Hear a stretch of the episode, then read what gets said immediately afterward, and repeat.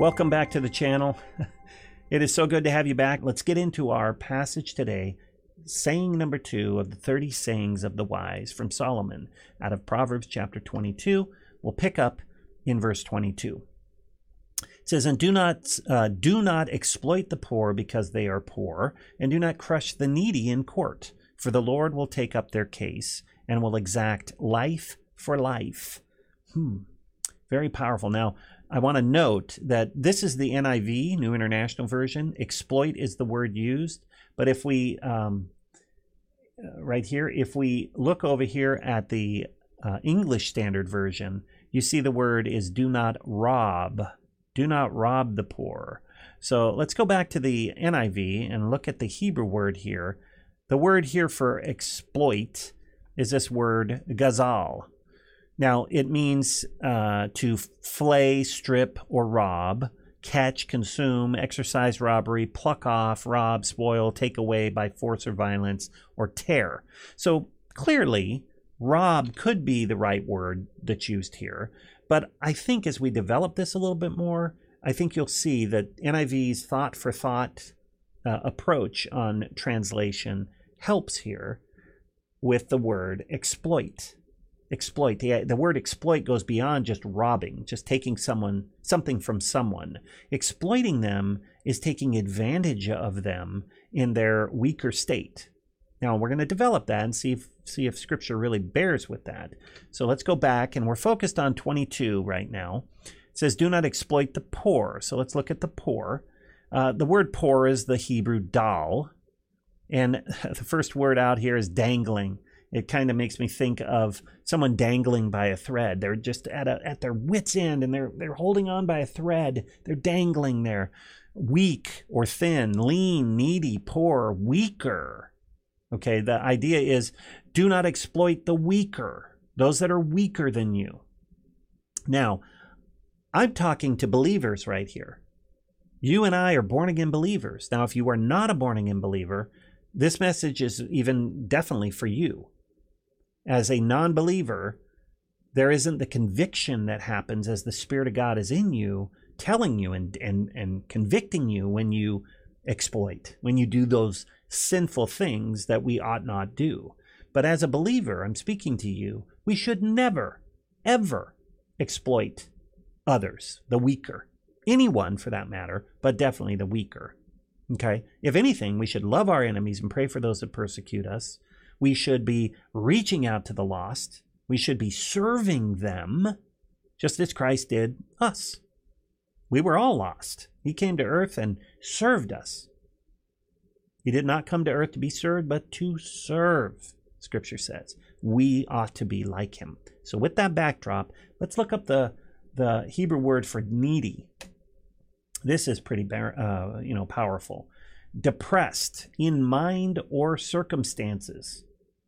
Interesting. So if someone is emotionally depressed, they fall into this weaker, needy category. If you're you're stable and you're good and they're weaker and you take advantage of that, that is sin. That is that is exactly what Solomon is warning against. We do not take advantage that way. Okay? Um, and and it's interesting that the word is depressed in mind or circumstances. Depressed in circumstances, I, I don't make the money. I, am poor. I'm homeless. I'm you know physical circumstances. But in mind or circumstances, this is indeed uh, very broadening here. Afflicted, humble, lowly, needy, poor. All of those things take shape in this word needy that that Solomon is using here. Why not though? Why is Solomon warning, do not do these things? Verse 23 For the Lord will take up their case and will exact life for life. So let's look at some passages here. Let me collapse this down. Let's look at some passages coming out of this verse. Now, these footnotes that the scholars have have put into the Bible for you and I to use, take advantage of those. A lot of hard scholarship has gone into that, and it benefits us as we read and study this. So, again, this is a footnote in the midst of this passage. Verse 17 of uh, Leviticus chapter 25, it says, And you must not oppress, exploit up here, oppress down here. You must not oppress one another, but you shall revere your God. because I am Yahweh your God. So there seems to be kind of a contrast here between oppression and revering God. If you oppress, you are not revering God. If anything, you are offending God. Man was made in God's image. So if we oppress man, we are offending God. Okay? Something you need to hear. You need to take note of that. Let's let's look up another passage here referenced. And that comes out of Job chapter 5. Now I'm going to slide up a little bit to pick up uh, 15 as, as well as 16. And it says, And he saves from the sword of their mouth, even the poor from the hand of the strong. Same kind of, you know, um, you know, uh, oppressor and the victim kind of concept here that's brought out. But verse 16, so there is hope for the powerless. So he saves them, and there's hope for the powerless. And wickedness shuts its mouth. Now, powerless, it's interesting, the word powerless. Who's powerless? And powerless over what? Now, from a literal perspective, you could see maybe the homeless are powerless, someone with a lot of money versus the homeless or, or the poor or whatever. But from a spiritual perspective, keep in mind, Scripture is written to believers that have the Spirit of God in them and can understand these things. First John makes it clear those that are not filled with the Spirit cannot understand the things of God. They can read it like a literary document, but they're not going to be spiritually moved without the Spirit of God quickening them, saving them, and indwelling them, that they would hear the things of God. Okay? So the powerless, I believe, in context, would be the non believer. They're dead spiritually, as all mankind is in their natural state. They cannot save themselves. They're powerless to save themselves, and they need a Savior. They need God to intervene. And that's exactly what he did 2,000 years ago when he sent his son to live the perfect life in order to die on the cross for our sin, to be our propitiation, our substitution. Then he turns around and brings that good news right back to us and says, Do you believe? The good news is God paid your debt off, proved it by rising from the dead, do you believe? And if you confess with your mouth Jesus is your Lord and Master, and believe in your heart that he rose from the dead, you will be saved. This is good news, folks. Let's get back to the passage here. Um, so, this idea here that we're seeing in Job is that God seems to be stepping in here. Okay? He steps in. There's hope for the powerless and he's going to shut the mouths of the wicked. Let's let's turn now to another passage that is referenced up here. Um, we're going to see it out of the ESV version. You see here we have quite a few little cross references. We're going to pick up Malachi chapter 5.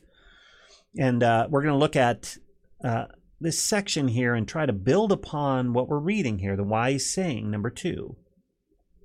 And it reads, Then I will approach you for judgment. God is speaking to Israel.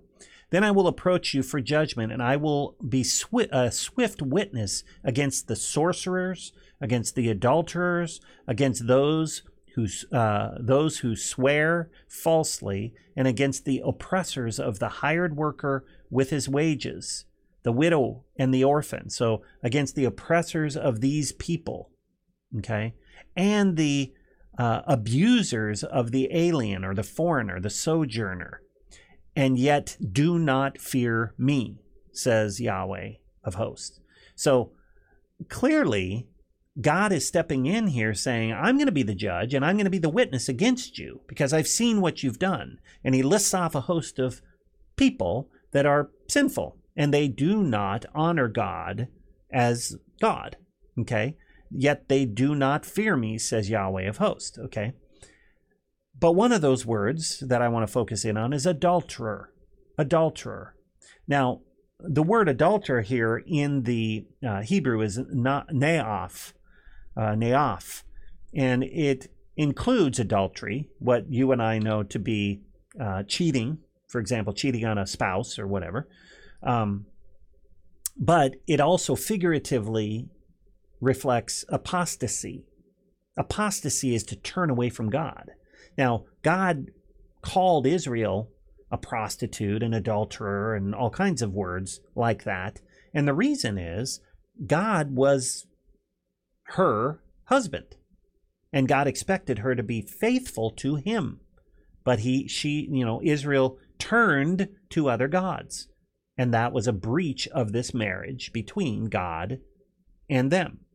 Okay? We as born again believers enter into a marriage commitment with Jesus. We are betrothed to Jesus. So we too should not be turning left or right to other gods, other idols, things that consume our time away from Jesus. Okay? So this passage, we'll go back to it, this passage here in Malachi is very powerful. And we can link it now back to our passage in, um, in uh, Proverbs. Do not exploit the poor because they are poor. Do not crush the needy, or the Lord will take up their case and exact life for life. Take your life for their life. Exact life. So here we see that played out very clearly. I will come in to judge, and I will be the witness against them. Who? The sorcerer, the adulterer, those who swear falsely against the the uh, the oppressors of those, and so on and so on and so on. I talked about it a little bit earlier. These are not characteristics that reflect a born again believer. If you go to First John and look through that, there are approximately 10 characteristics that distinguish a born again believer from a non believer. And all 10 should apply to you and me. And if they don't, if you read through them and you go, man, I kind of do that, then you need to repent the fact that you recognize you're not doing what you should be doing or you are doing what you should not be doing is a sign that the Spirit of God is in you going, Yep, you're figuring that out. You need to then, through the power of the Holy Spirit, repent and be strengthened. You have the ability to overcome the enemy. Resist the devil and he will flee from you. Scripture is clear. So if we were to then go further and read, for example, in the Sermon on the Mount, the Beatitudes, you would see, "Blessed are the poor in spirit, blessed are the meek, blessed are the, the you know the those that hunger and thirst for righteousness, and all this stuff." All of those characteristics reflect a true born again believer. The poor in spirit is they recognize their need for a savior. The meek, the humble, the merciful, they will receive mercy. The peacemakers, they will be the ones to go out into the world to bring others that are not at peace with God to a saving relationship with Jesus Christ, which then brings them peace. This is powerful, folks. Hopefully, this quick dive into just these two verses has been a blessing to you. And until next time, and I do look forward to having you back, be blessed.